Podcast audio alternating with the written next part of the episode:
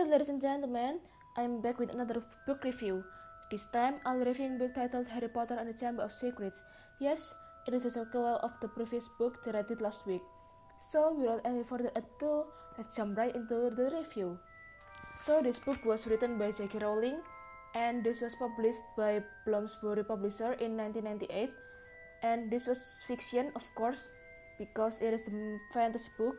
And for the plot, started with Harry spent his holiday at Dursley's house because, of course, they were his only family.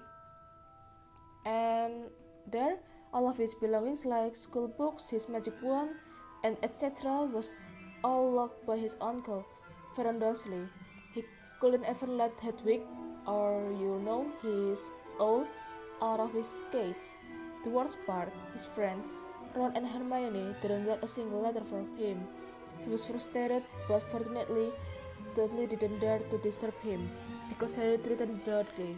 If Dudley was about to disturb him, Harry always mentioned to trick Dudley.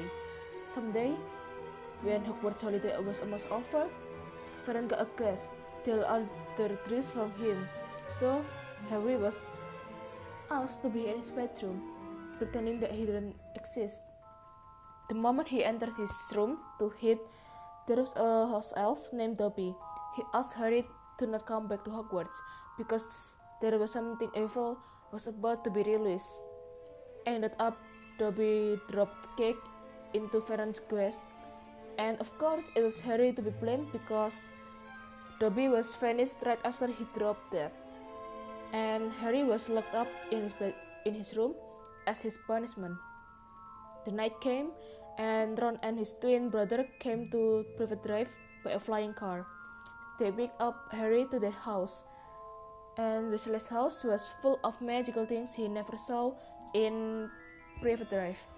And when Harry and Ron was about to went through Platform Nine and Two Carriages to catch up the Hogwarts train, they couldn't pass it, so they used the flying car instead. And of course, they got detention because they were seen by Muggles.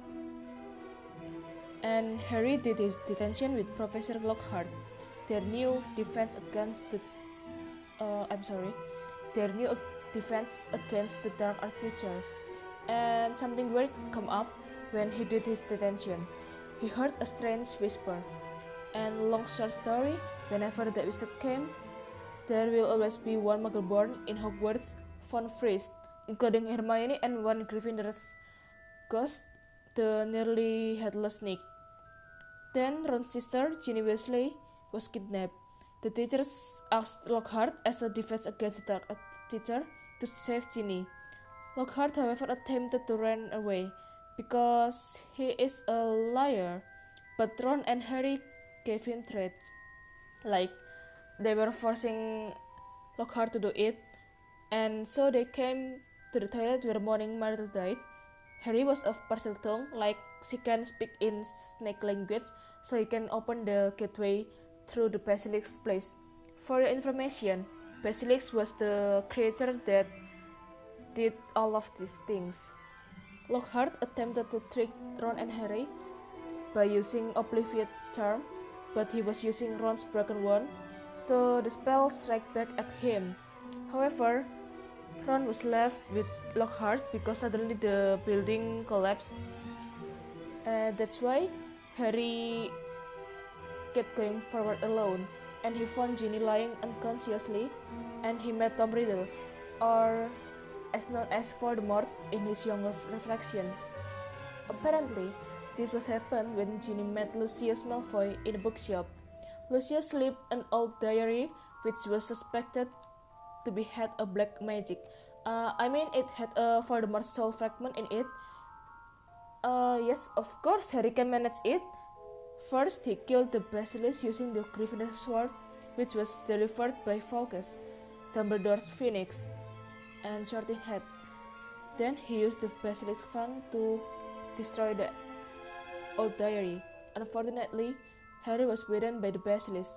The toxin was about to kill Harry, but the Fawkes let his tears roll down to Harry's wound.